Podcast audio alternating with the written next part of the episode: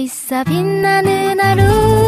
당신의 삶을 영원히 사랑으로 감싸줄게요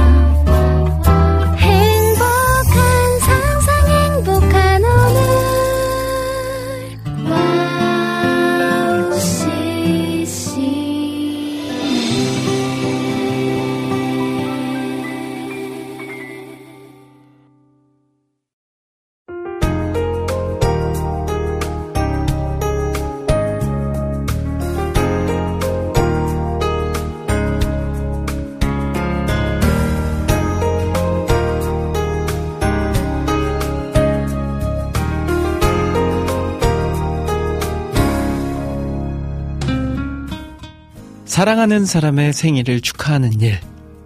너무나도 기분 좋고 감사한 일이죠. 어, 12월에는 유독 생일을 축하할 일이 많습니다. 생일을 함께 축하하고 기뻐하는 날은 참 행복하고 즐거운 일인 것 같아요. 자, 12월 생일을 맞으신 모든 분들께 축하 인사드리면서 12월 27일 행복한 수요일 해피타임 출발하도록 하겠습니다.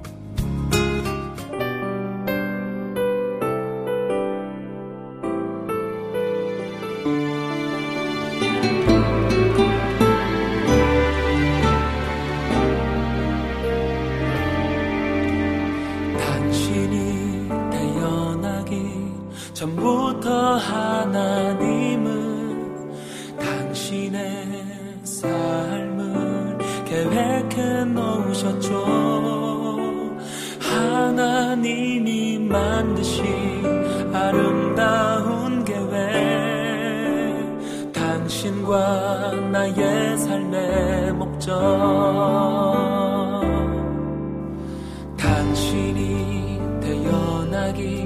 전부터 하나님은 당신의 삶을 계획해 놓으셨죠.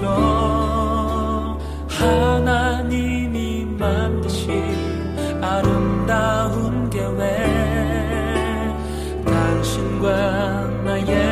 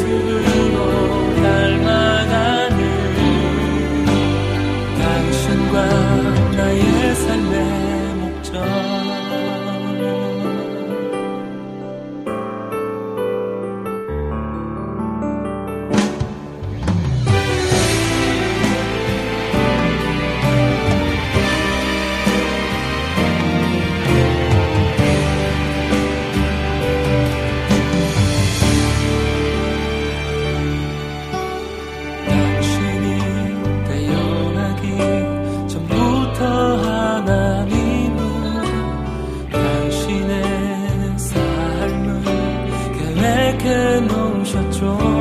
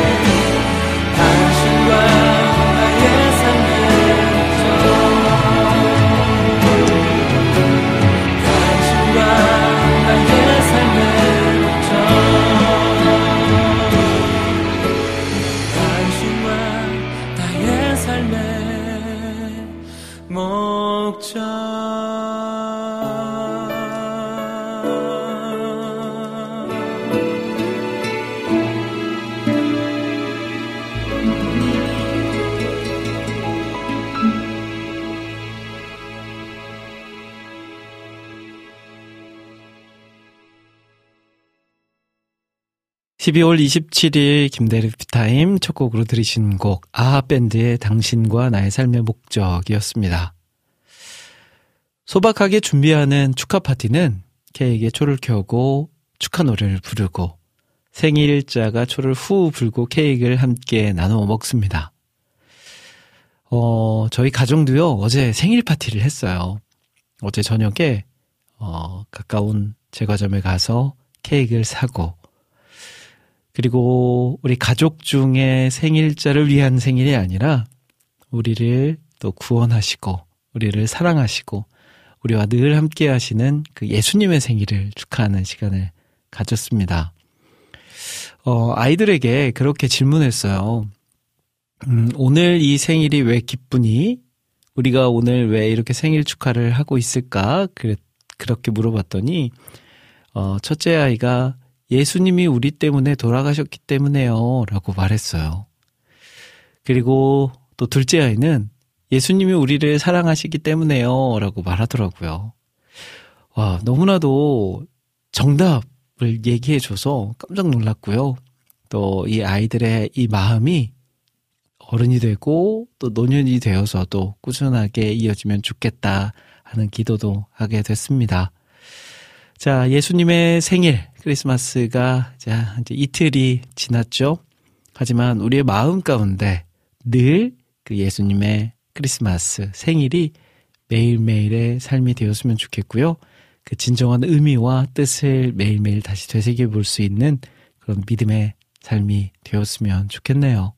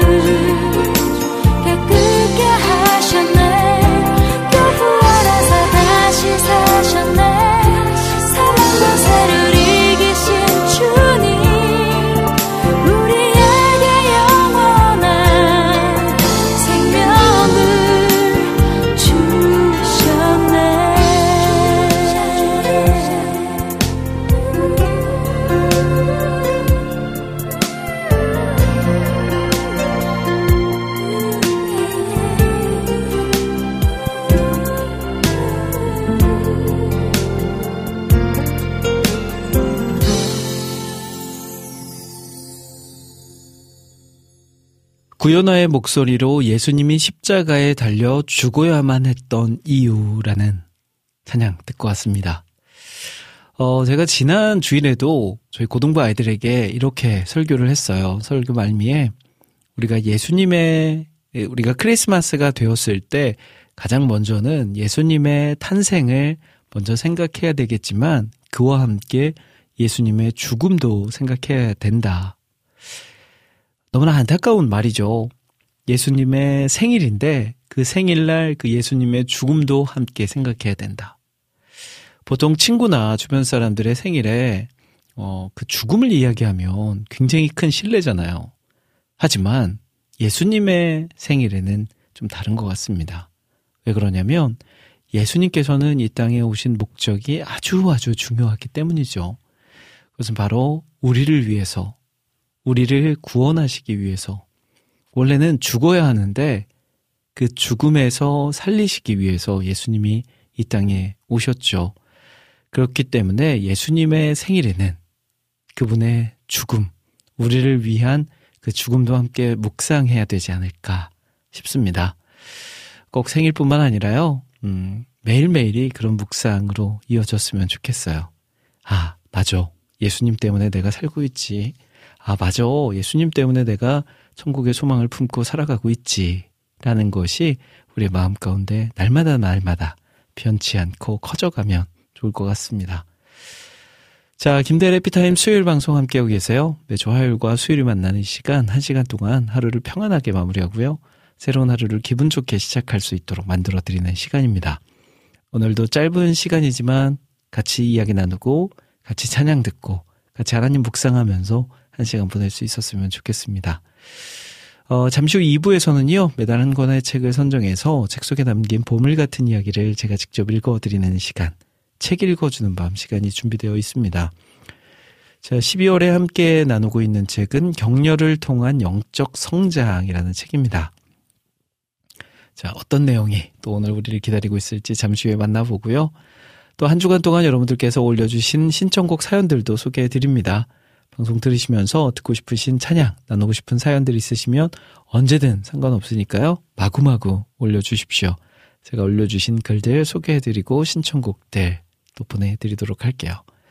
자, 그리고 오늘도 마무리는 역시 끝내주는 이야기 준비해놨습니다. 한 시간 짧지만 같이 끝까지 걸어가길 바라면서 저는 찬양 두 곡 이어서 듣고요. 책 읽어주는 밤 시간으로 돌아올게요.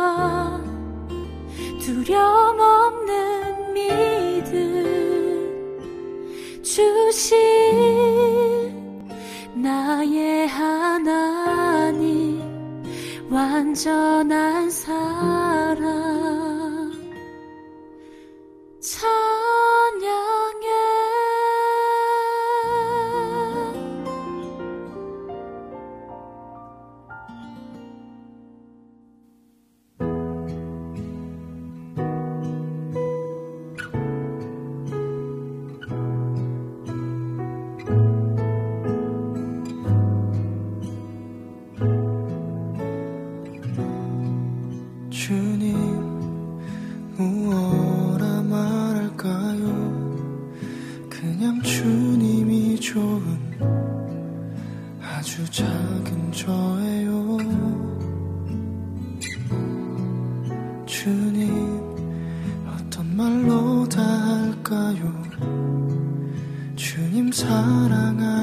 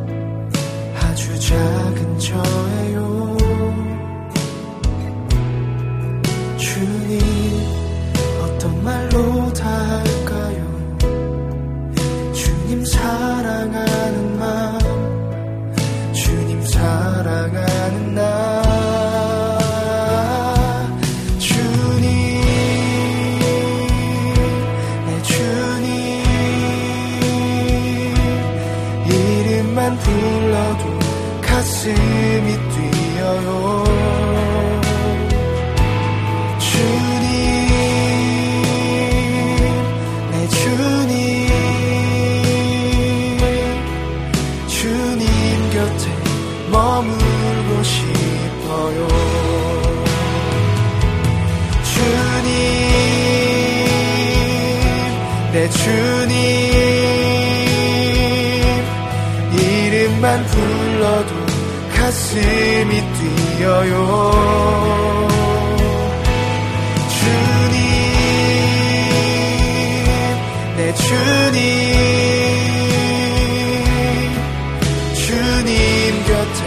보이지 않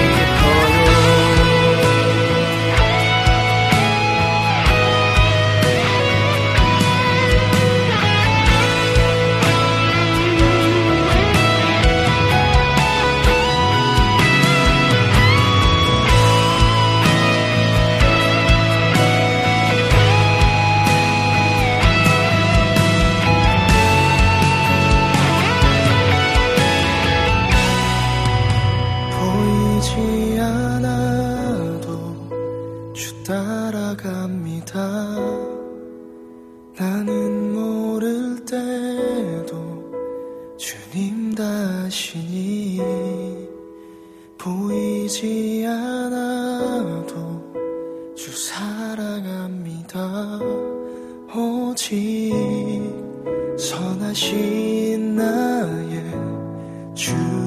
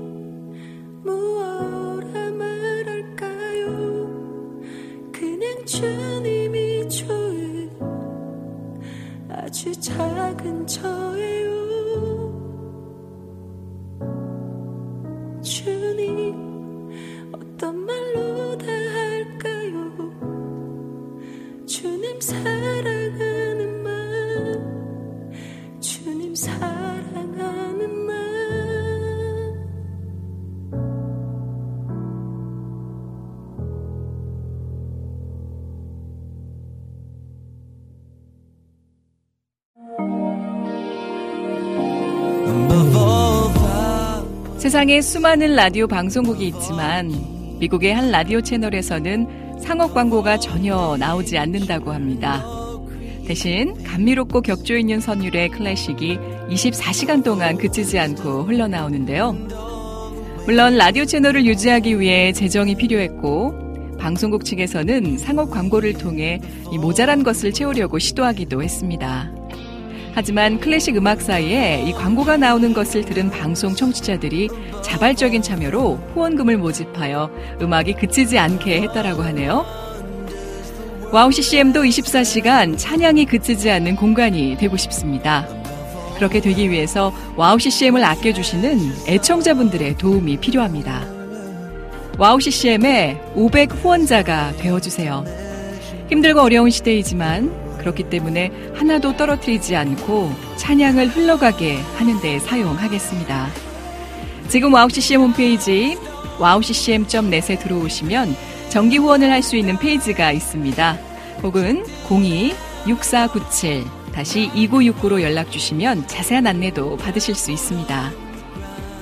24시간 찬양이 흐르는 와우 CCM을 위해 함께 해주세요. above all.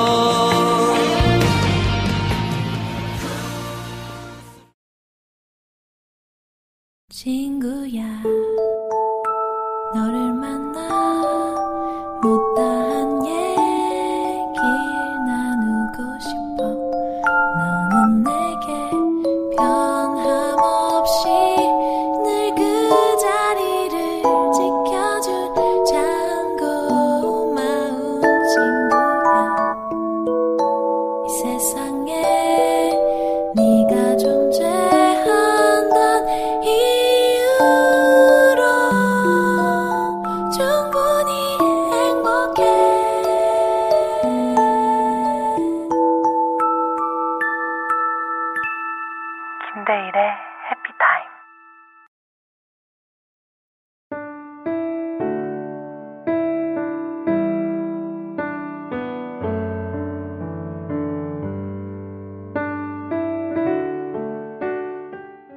매달 한 권의 책을 선정해서 책 속에 담긴 보물 같은 이야기를 제가 직접 읽어드리는 시간. 책 읽어주는 밤 시간입니다.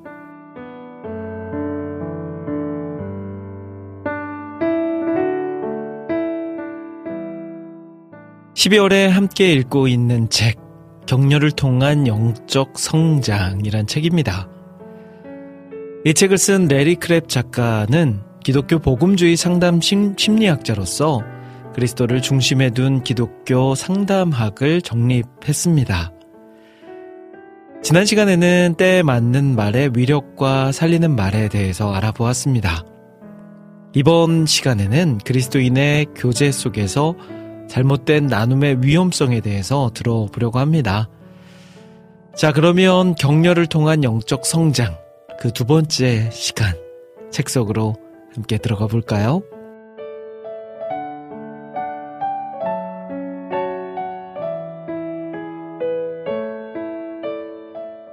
격려의 기술을 배우기 전에 먼저 우리의 말이 충분히 격려가 될 만한 관계적 분위기를 조성해야 한다. 그러려면 표면적 공동체를 지탱하고 있는 사람들 간의 벽을 허물어야 한다. 방어막에서 다른 방어막에 가닿는 말을 하면 힘 있는 격려가 될 가능성이 별로 없다. 사람들이 두려워하는 노출을 피하기 위해 방어막이 존재한다면 방어막으로 형성된 교제를 치유하기 위해서는 먼저 두려움에 대한 해결책을 찾아야 한다. 그런데 그 해결책을 잘못된 방향에서 찾는 경우가 있다. 나눔이라는 이름의 질병. 몇 명 그룹에서 이런 질문을 해보았다. 당신이 사람들을 가장 덜 두려워하는 환경, 곧 당신이 가장 편하고 느긋하고 안전하다고 느끼는 때는 언제입니까? 혼자 있을 때라고 대답한 사람도 몇 명 있었지만 대부분은 자신을 용납해 주리라 믿는 사람과 함께 있을 때라고 대답했다. 일반적으로 우리는 무장을 풀고 우리를 절대로 거절하지 않을 거라고 믿는 사람들과 함께 있을 때 온전한 자신이 되어 편안함을 느낀다. 안정감을 느낄 수 있는 관계를 사모하는 것은 합당하다. 하지만 그렇다고 해서 믿음의 형제 자매들이 우리를 용납해 주기를 바라고 점점 더 우리 이야기를 나누기 시작하면 그것은 잘못 생각한 것이다. 용납받기 위해 하나님보다 서로를 더 의지하기 때문이다. 그렇게 되면 성도의 교제는 하나님의 의도에서 빗나간다. 많은 교회가 나눔을 강조하지만 그 안에 코이노니아, 곧 그리스도 안에서의 삶을 나누는 나는 의미가 빠져 있다. 일반적으로 생각하는 나눔은 하나님과 다른 사람의 유익을 구하는 헌신의 기본 틀 없이 솔직함만 중요시한다. 아주 심각한 문제다. 교회에서 전에는 서로 위장하고 있던 감정들을 대담하게 다 드러내는 친밀한 관계를 지향하면 어떤 일이 일어날지 상상해 보라. 교제 시간에 한 여성도가 다른 여성도에게 작정을 하고 다가가 깊은 심호흡을 하고 이렇게 말한다. 자매님, 저는 자매님한테 완전히 솔직하지 못했어요. 지난 몇 달 동안 매주 여러 번 전화를 하실 때마다 제가 반갑게 받으면서 전화통화가 즐겁다고 말했잖아요. 하지만 사실은 그렇지 않았어요. 자매님의 지루한 수다와 불평들을 억지로 참았을 뿐이에요. 왠지 그래야 할 것 같아서요. 하지만 이제 생각하니 그게 다 위선이었어요. 그래서 모든 걸 솔직하게 말씀드리려고요. 진교실의 다른 한 구석에서 어떤 남자가 깊은 생각에 잠겨 커피를 훌쩍거리더니 잔을 내려놓고 옆에 있던 남자를 쳐다보며 이렇게 말한다. 조지, 털어놓을 말이 있어. 내가 다음 주에 같이 골프 치러 가자고 해서 그러자고 하지 않았나. 골프 같이 치자는 자네의 제안에 수십 번을 같이 갔지만 사실 거절한 배짱이 없어서 그랬던 거야. 자네 퍼트를 잘못했을 때 어린애처럼 화내고 내 점수를 꼬치꼬치 캐묻고 말도 안 되는 농담을 줄줄이 해대는데 정말 질렸어. 내 솔직한 심정을 몇 달 전에 이미 말했어야 했는데 이제서야 말하는 거야. 이런 나눔의 질병은 곧 전염병 수준으로 번진다. 온 교우들이 부지런히 가면을 벗고 결과에 개의치 않은 채 자신의 진면목을 거침없이 열어보인다. 대담하고 거덥, 겁없고 단호하고 자기 확신에 찬 현대적 의미의 르네상스 맨이라고나 해야 할지 표면적 공동체의 문제점은 해결되었지만 그 대신 깊은 적개심과 분열이 싹튼다. 완전한 개방으로 문제점을 고치려다가 오히려 더 큰 어려움을 낳는다. 완전한 개방이 표면적 공동체를 대체하면 공동체에 금이 가고 결국은 공동체 자체가 없어진다. 오늘날 나눔의 의미는 서로에게 그리스도를 드러내기보다는 자신을 내보이기로 전략한다. 격려하는 공동체를 지향하면서 나눔을 강조하는데 따르는 위험성을 분명히 밝히고자 한다.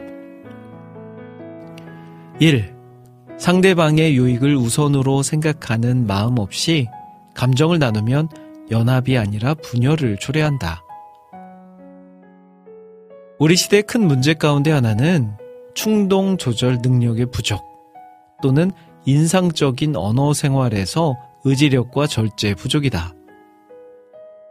어느 시기든 베스트셀러 10권 중에 서너 권은 항상 다이어트에 관한 책이다.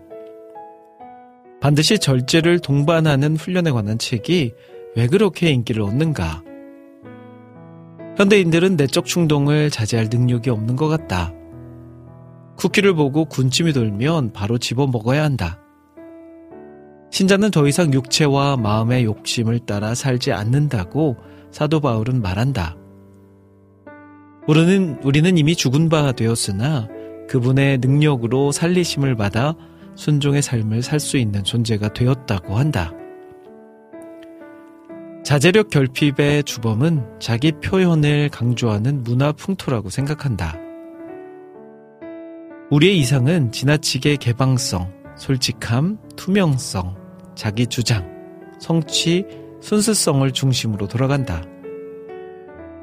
그리고 희생적인 배품, 절제, 자기를 부인하는 사랑, 순종, 기꺼이 견디는 자세와 같은 개념은 구석으로 여기는 경향이 있다. 부부 모임이든 친구끼리든 교회 목회팀이든 성경 공부 모임이든 간에 모임에서 자기 노출과 감정 표현을 최우선 가치로 강조하면 심각한 문제에 봉착한다. 하나님의 목적에 항복하는데 꼭 필요한 자제력에 집중해야만 그리스도인다운 성품이 개발되고 폭풍우처럼 힘든 시기에도 계속 충성되이 헌신할 수 있다.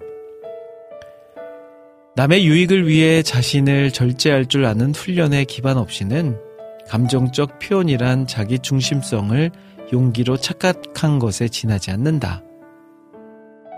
결혼이라는 헌신 없이 옷을 벗으면 부도덕하듯이 상대 유익을 생각하는 헌신 없이 자신을 노출하면 결국 깨어지는 관계를 초래한다.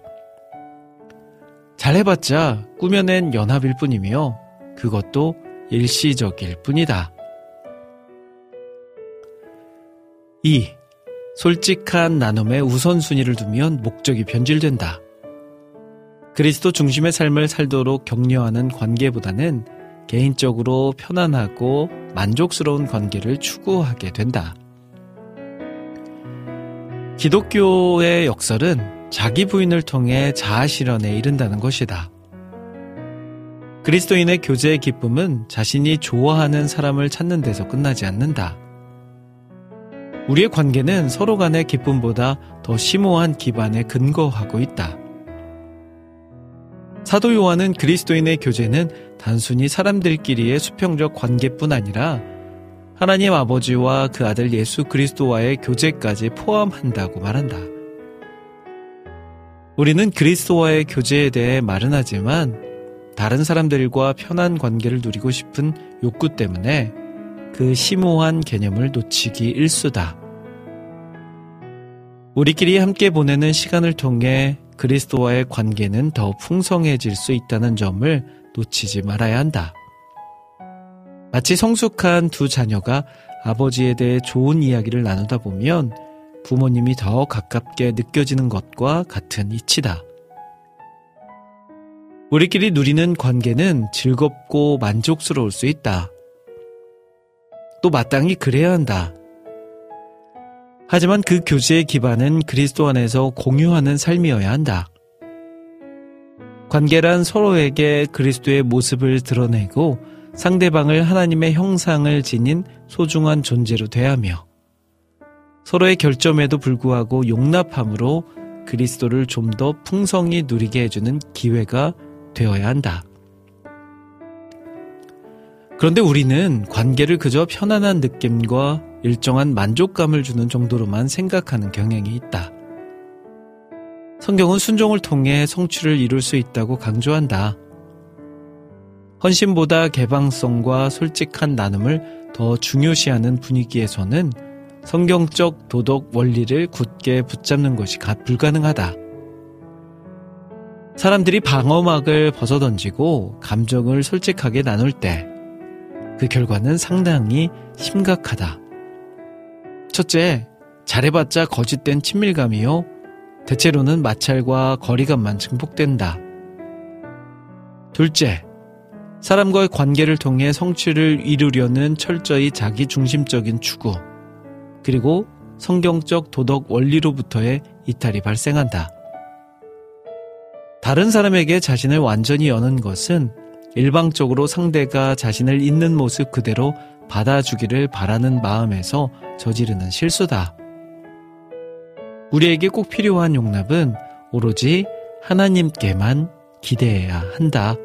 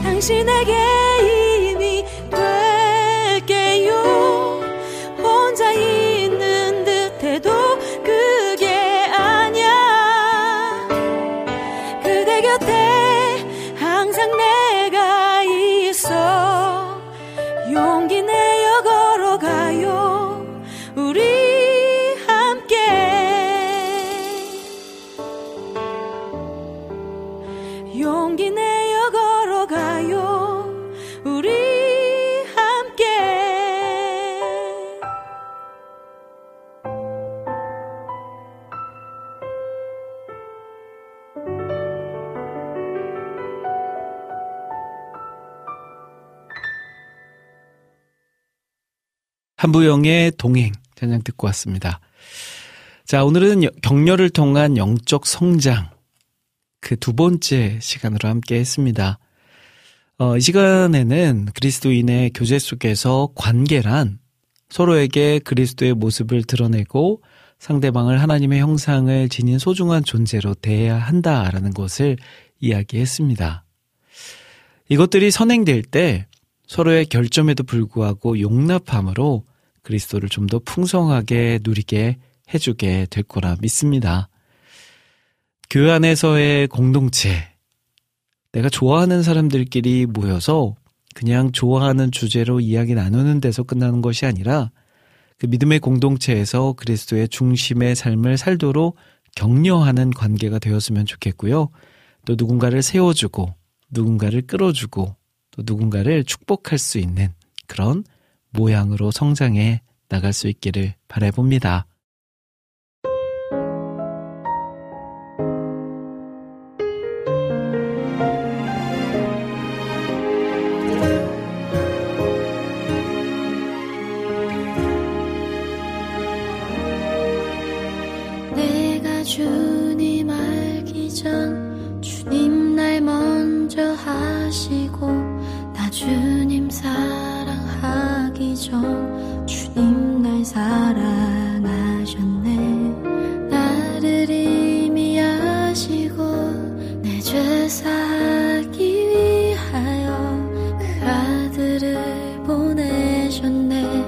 널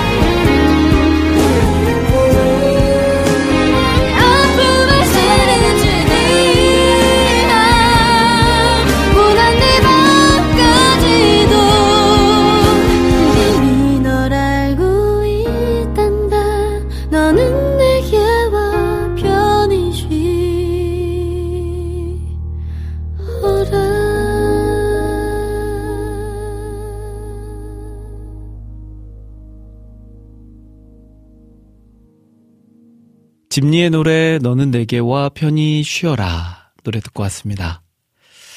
자, 김대래 피타임 이제 어느덧 마무리해야 될 시간이 됐습니다. 한 시간이 너무 빨리 지나가 버리죠. 어, 날씨가 막 추웠다가 조금 따뜻해졌다가 왔다 갔다 하죠. 어, 이런 상황 가운데 감기 걸리시는 분들이 많이 계세요. 저를 포함해서요. 저도 이제 감기에 걸렸는데 아, 요 며칠 감기로 고생하고요. 또 여러 가지 일들로 인해서 힘든 시간을 보내고 있습니다. 하지만 그 시간 동안 더 하나님을 묵상하려고 노력하고 있거든요. 우리 모두에게 어렵고 힘든 시간이 찾아올지라도 그 시간 동안 하나님을 더 알아가고 하나님께 더 가까워지고 친밀해지는 기회로 만들어 갔으면 좋겠습니다.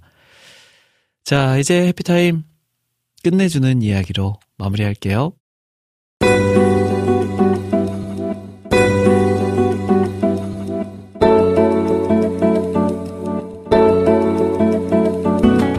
끝내주는 이야기.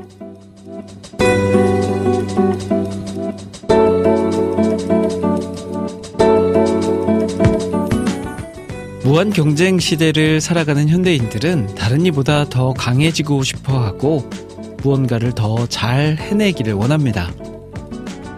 소위 갑질이라는 말이 생겼을 정도로 누구도 약자가 되기를 원하지 않고 나의 부족함과 실수를 인정하는 것도 쉽지 않습니다. 그런데 성경에서 바울은 나의 약함을 자랑한다 라고 말하고 있습니다. 바울의 이 말은 현대사회를 살아가는 이들에게는 상식적으로는 이해할 수 없는 말일 겁니다. 하지만 성경에서의 약함은 조금 다른 의미로 해석되는 것 같습니다. 이스라엘 백성을 구원하기 위해 모세를 쓰시겠다는 하나님의 말씀을 들은 모세는 스스로를 나는 입이 뻣뻣하고 혀가 둔한 자라고 말하며 스스로의 연약함으로 인해 두려워했습니다. 하지만 그때 하나님은 이렇게 말씀하셨습니다. 누가 사람의 입을 지었느냐? 누가 말 못하는 자나 못 듣는 자나 눈 밝은 자나 맹인이 되게 하였느냐 나 여호와가 아니냐 이제 가라 내가 내 입과 함께 있어서 할 말을 가르치리라 출애굽기 4장 11절에서 12절 말씀 하나님께서는 모세가 자신의 연약함에 집중하기보다는 모든 만물과 사람의 입까지도 지으신 하나님 당신의 위대하심을 바라고 보길 원하셨던 것 같습니다. 성경에서 말하는 진정한 강함은 겉으로 보기에 강한 상태가 아니라 하나님께서 나와 함께 하실 때를 말합니다. 어쩌면 모세와 같이 자존감이 바닥을 칠 때도 있고 비관적인 생각이 들 때도 있지만 우리의 진짜 강함은 나로부터 나오는 것이 아닙니다. 바로 하나님으로부터 나오는 것입니다. 그러므로 도리어 크게 기뻐함으로 나의 여러 약한 것들에 대하여 자랑하리니 이는 그리스도의 능력이 내게 머물게 하려 함이라. 고린도후서 12장 9절 말씀. 이 바울의 고백처럼 나의 약함이 그리스도의 능력으로 온전해지기 때문입니다. 나의 연약함을 주님 앞에서 바라보고 이해할 때 나를 향하신 하나님의 사랑과 은혜의 기품을 볼 수 있습니다. 그렇기에 그리스도인에게 연약함은 하나님의 위대하심을 경험하는 은혜 통로가 됩니다. 자, 오늘도 그렇게 하나님의 위대하심을 경험하는 하루 되시길 바라면서 저는 여기서 인사드릴게요. 지금까지 저는 김대일이었습니다. 여러분, 1분 전보다 더 행복한 시간 되세요.